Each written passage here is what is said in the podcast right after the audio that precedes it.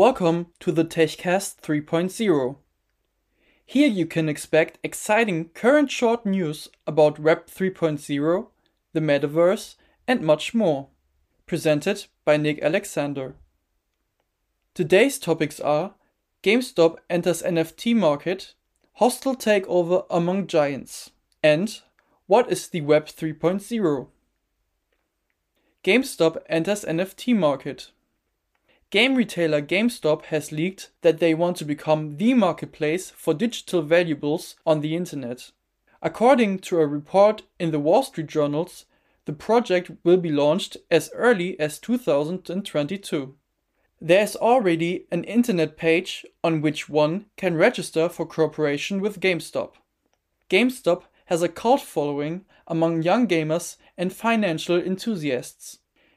The news managed to trigger another small hype, and the company's stock saw a boost of over 20% overnight. New marketplace for NFTs. LooksRare is a new marketplace for NFTs. The new site has been online since Monday and is attracting attention mainly by how they are trying to get big retailers onto their platform. A big part of the site is the company's own currency, the Looks token.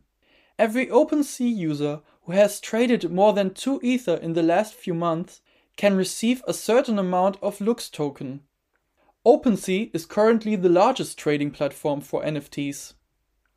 This way of attention is called a vampire attack because it tries to recruit active users of another platform and turn them into their own customers. Hostile takeover among giants.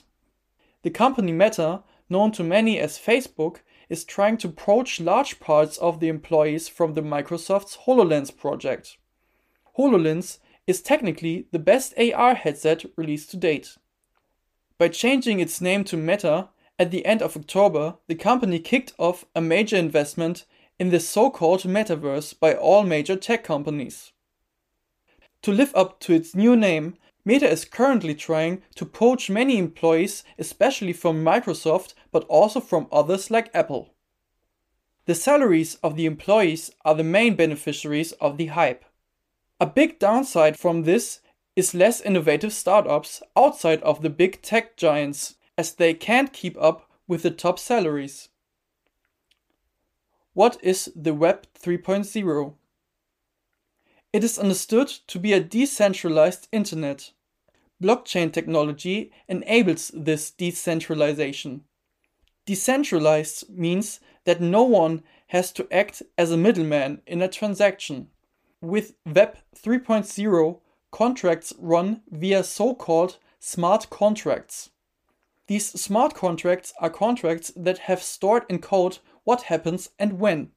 At the moment, these are usually still somewhat expensive, because a large amount of energy is needed to conclude such a contract.